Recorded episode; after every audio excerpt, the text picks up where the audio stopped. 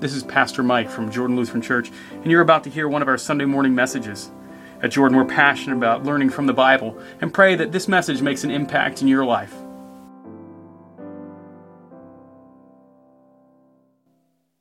Grace, mercy, and peace you from God our Father and Lord and Savior Jesus Christ. Have you ever wondered what the church looked like immediately following Jesus' death and resurrection? I mean, immediately following. Like to get an image as to what that looks like. To go from crucifixion, those horrible days uh, in the grave, to what happens next. I mean, if you could kind of get in there, if Hollywood could give you that picture, if they could big screen for you what it looks like, some of you are going, well, I don't have to guess. I, I got the book of Acts. I said, I know. That's what's exciting. That's what Acts is for us. It is that insight that takes us from thinking, well, these churchy stories that we heard growing up, these things that in, in Sunday school or in adult class or in small groups that we've heard, is the church insular? Meaning, is it this small enclave of people, or is God doing something massive? Is this a movement that's impacting people across all creeds, shapes, sizes, and corners of the earth? Acts answers all of those questions. It takes us from realizing how do we go from this group of people who are standing at the foot of a cross with Christ on it, wondering how did we get here, to a group of people who will do anything, anything to make sure that people hear who Jesus is. Our first reading this morning took us to Genesis 12, 1 to 3. Uh, and we hear this transition uh, of a man named Abram, a name that means exalted father, to a man who will later be called Abraham, which means father of many. So, from exalted father to father of many, that's the, the promise that Acts starts to live out for us and show us that God's going to be moving. God's going to be taking people in new places. Uh, when I was in college, I had the opportunity, I had uh, studied uh, overseas and was in Argentina. And I'll share with you one of the neat things was I attended a church just eight blocks away. And as I attended, you get into these patterns to realize it's really neat to hear God's word preached in another language. Because you get a picture that what you knew of the church growing up is only one glimpse. It's one facet uh, of what God uh, is doing. Uh, later in Panama, same piece, heard that again. Now, one day when I'm in uh, Argentina, I'm in Buenos Aires, the capital city, uh, and just walking around. Uh, and this young man named Manuel comes up to me. He's a street evangelist. and he just comes up and he's just very, very excited to talk to me. and just says, Man, I, I really want you to come and understand what God's doing. And I said to myself, you just tell me when and where, Manuel. Let's go. Uh, and I got a chance to go see a Pentecostal revival uh, in Argentina. It was really kind of cool. You know where it was? You guys will get a kick out of this. Because maybe you're going to be scared that we can't do this new church thing. Because when you get this, you're like, this new church isn't going to work out. It was in a movie theater. I know. I know. So that's where I went on a Friday night. I, I go to this kind of revival service in a theater. Uh, and, and just a Pentecostal, and it's just amazing. And then one other night, Manuel and, and, I got in touch. We were outside of the Congress building there in Argentina where we met. Uh, and we stayed friends for several years and stayed in touch uh, when he went back to Europe and other places. But on another occasion, we went on, on a late night uh, and we got to hear a Canadian evangelist. So there's this Canadian evangelist. We were there for like two or three hours in the evening. Uh, and he's just going to town. And it was neat to watch like his excitement and then hear the translator translate it. So if you never heard a revival like twice, it was like double, where I'm like, English and revive it now in Spanish, and you'd get it, you know, revive and energy up. But it just shows you God's doing big things. Sometimes we get so insulated that we just forget God's doing stuff all over the world. And so it is that we turn to Acts 1, chapter 8. So if you have your Bible, you got your app, open it up, and in we go. The book of Acts is taking us to help us realize God's not small. God's not just in Jerusalem, God's not just in this one little place. Jesus speaks to the disciples uh, following his resurrection. Says, But you will receive power, and the Holy Spirit has come upon you, and you will be my witnesses in Jerusalem, in Judea, in Samaria, and to the end of the earth. Uh, this picture that God has his eyes not just on Jerusalem, not just on the region around it, he's got his eyes on the whole world. And he always has. Uh, he's got the whole world in his hands, uh, isn't just a song, it's a reality. The world that he made. But as we see from this text, this is Genesis 12 coming to fruition. This is exalted Father to Father of many nations. Uh, this is realizing God had promised it, and now he's keeping that promise, which is what God has always done for us. So, what does your ideal church look like? Just in your mind's eye, uh, your ideal church. I mean, what does that look like? Who's there? What are they doing? What are they saying? How are they acting? And then imagine uh, when guests come and they visit, because uh, they do. People visit here. Is your first move, I want to meet them, or is your first, and it could just be internal and you get over it very, very quickly, or is your first move, I got to look busy talking to someone because I don't know them and I'm scared? And again, you may get over that. But boy, there's something to be said for, hey, Tom, it's really good to see you. I'm so glad that we're here. This is great. I'm really scared because there's a person over there I don't want to talk to, uh, but they look really neat, and I hope someone else does. but I'm just really scared that, that someone's going to look at me and say they thought that I should have said hello. But what if I say hello wrong? How often have you said hello wrong in the previous six days of your life? Some of you are like, You don't know how I am with people, Pastor. I am not good at hello. I share it somewhat tongue in cheek, but the church has struggled with how we welcome people for centuries. Centuries. Uh, if, if you think it happens here, then go to Acts 15. Acts 15 is the great question of how do we welcome people. It is the site of the first church council. Acts 15, verse 1 and 2. You see, what's happened is Peter has gone out and was preaching to Gentiles. He was preaching to people who didn't kind of have their beginning in one of the 12 tribes of Israel, to people who don't find themselves that maybe they know all the prophets by name. And Peter's preaching to them. Now, to you, you're like, oh, this isn't a problem. Yeah, see, to them it was. It, it was a struggle because they kind of liked their affinity group. They liked the fact that they understood things. Uh, some people are very happy about certain teams winning yesterday, right? Some people are very sad about other teams winning yesterday. And some of you don't care at all. The same thing will happen today. But when people who care about a certain team want to gather with their certain team liking people, they don't want you of the other opposing team to be near them. They've got their own affinity group. They've got what they like around them. So the text begins in Acts 15 that sets up to this church council. But some men came down from Judea and were teaching the brothers. Now, the idea of coming down is to remember in your mind Jerusalem to someone who is an Israelite, Jerusalem is always what? Always up. Always up. So if you're a map person and you're struggling with Acts 15 as you read it and you're going, but Antioch is north of Jerusalem you go up to Antioch, you're missing it. You go up to Jerusalem. You don't go up to Antioch. Antioch is north, but stop kind of bringing in your, uh, your modern view on things where you said, that, yes, they knew that it was north of them. They, please, they, they weren't challenged spatially, but they understood that to get to God in the Israelite mind, you always ascended to Jerusalem. So we have this text, but some men came down from Judea and were teaching their brothers. So some are coming down, they come out, and they go out to teach. Unless you are circumcised according to the custom of Moses, you cannot be saved. So you have some coming out of Judea, out of this region, they said, You got to be circumcised to come into the church. Some of you are like, We check for that?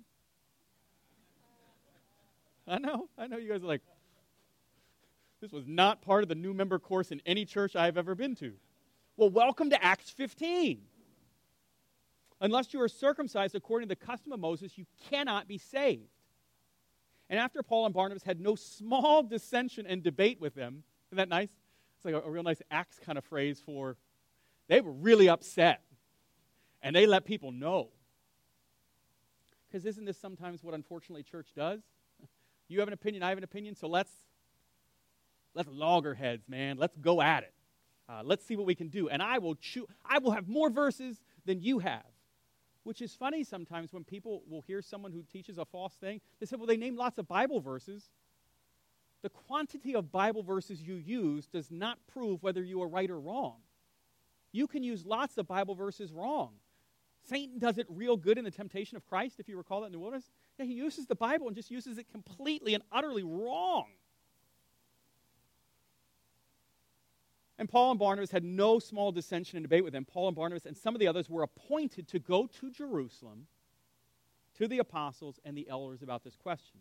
So Paul and Barnabas and others, Peter included, had been teaching and preaching to Gentiles. And they come back to Jerusalem and just want to share God maybe is stirring and doing a new thing. People were coming to faith and it didn't fit the pattern.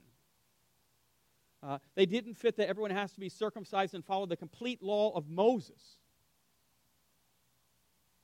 So Paul and Barnabas and others are sent to go and just say, hey, we want to have a talk with you. Which you know how normally that goes, right? People are warmly received. Yay, we're so glad we're going to have this open conversation about a disagreement. That's how you guys do it in your life, right? Great, an open discussion. Let's have that and let's be real nice and formal. Well, guess what? It actually happens that way. This is the first church council. They get together and they have a conversation. Verse 3 to 5 of Acts 15. So, being sent on their way by the church, that is, Paul and Barnabas were sent from the church in Antioch to come down and just say, hey, here's what, here's what God's doing. They passed through Phoenicia and Samaria, describing in detail the conversion of the Gentiles, and brought great joy to all the brothers. When they came to Jerusalem, they were welcomed by the church and the apostles and the elders, and they declared all that God had done with them. Now, some of you, in your heart of hearts, are like, when they get there, I bet the church is angry with them. That's not what the text says. The text says they came in and they were excited that the church was doing things. Now, they had questions about what was happening, but they're actually excited that Paul and Barnabas are coming back to have this conversation. But some believers who belonged to the party of the Pharisees rose up and said, It is necessary to circumcise them and to order them to keep the law of Moses. You got to do the pattern. Either you do and you're in, or you don't and you're in at least a holding pattern until you get it right. Because you got to do it the way we do it. And at this moment, the church is making a crucial decision to its future, whether you saw this or not in the text. Is the church of Jesus Christ a church for Israelites only, or is the church of Jesus Christ a church for all people? This is a massive moment uh, on which the rest of the growth of the church will hinge, uh, and the decision that will come out from here. So the future of missionary efforts are all waiting on what this council does.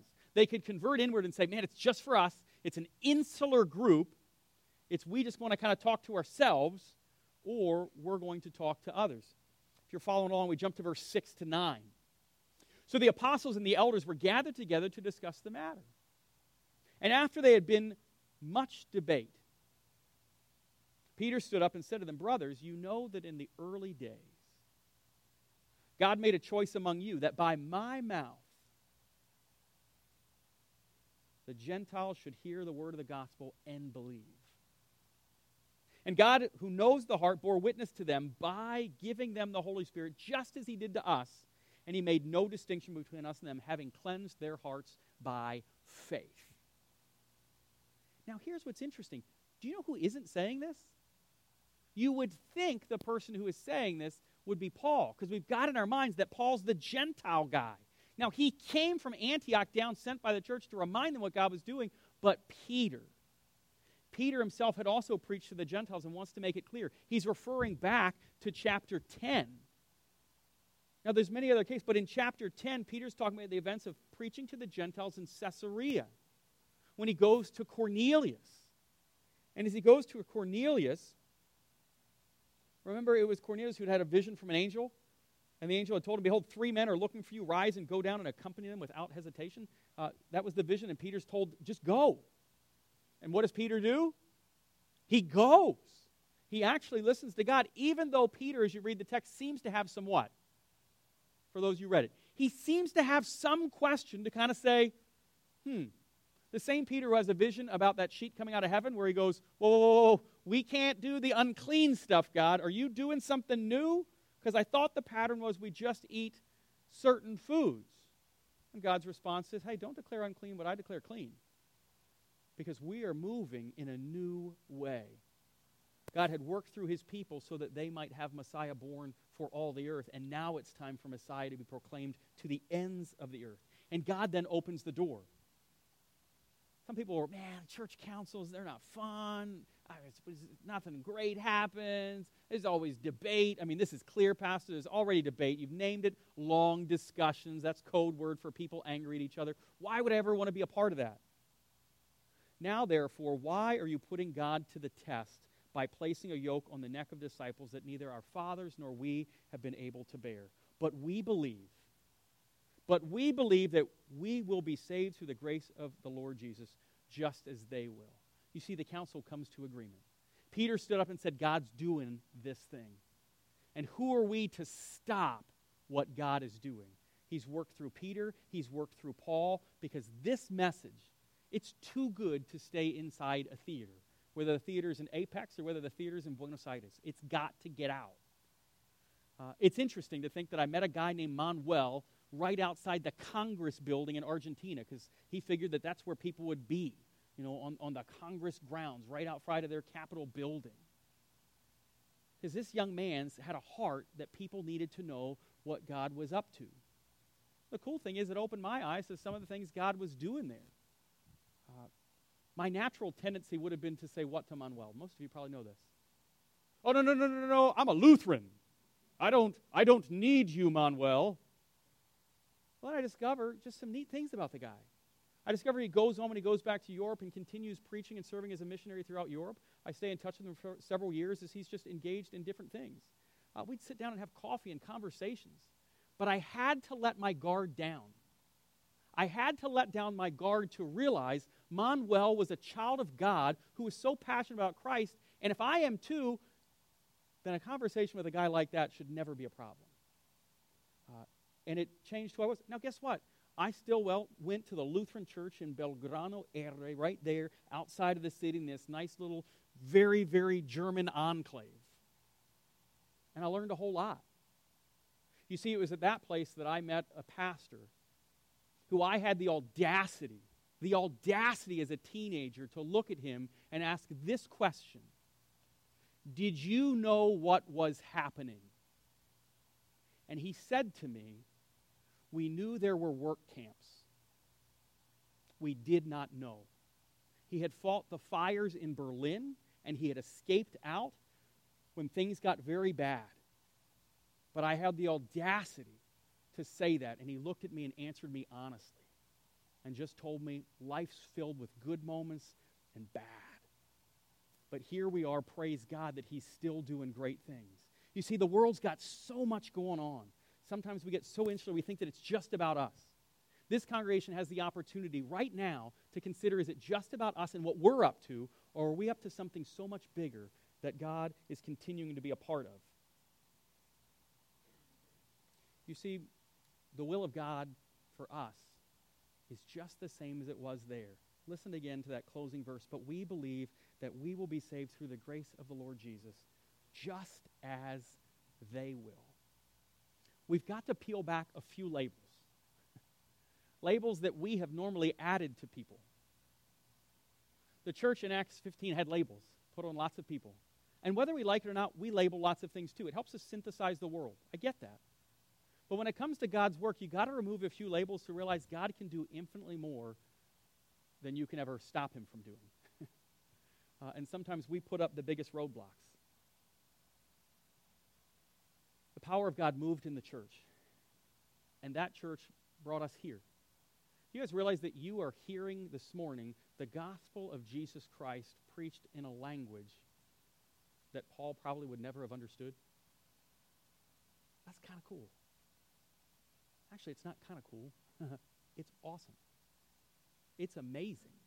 And you have so internalized that message in English, the idea that it could be somewhere else uh, opens our eyes. Right here uh, in our very own community, just a few weeks ago, I had the opportunity to go to the ordination of uh, Daniel, Neso, uh, Daniel who's a new pastor at Oromo Evangelical Lutheran Church here. Uh, and I got to sit there, do his installation, uh, and hear a 30 minute sermon in Oromo. And it's amazing when you don't hear a language, but you know who Christ is, you can tell when it's the Lord's Prayer. It's really cool. You can tell the similarities even though the language is different.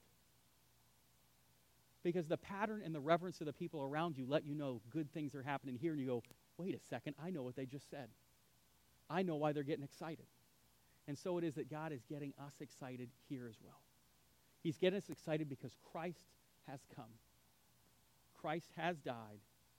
And as we all celebrate, Christ will come again. Amen. We're glad you've connected with us online and look forward to the opportunity to see you in person. On behalf of everyone at Jordan, we hope you will join us as we gather in worship of our Savior Jesus Christ every Sunday morning at 9:30 at Beaver Creek Cinemas in the peak of good living, Apex, North Carolina.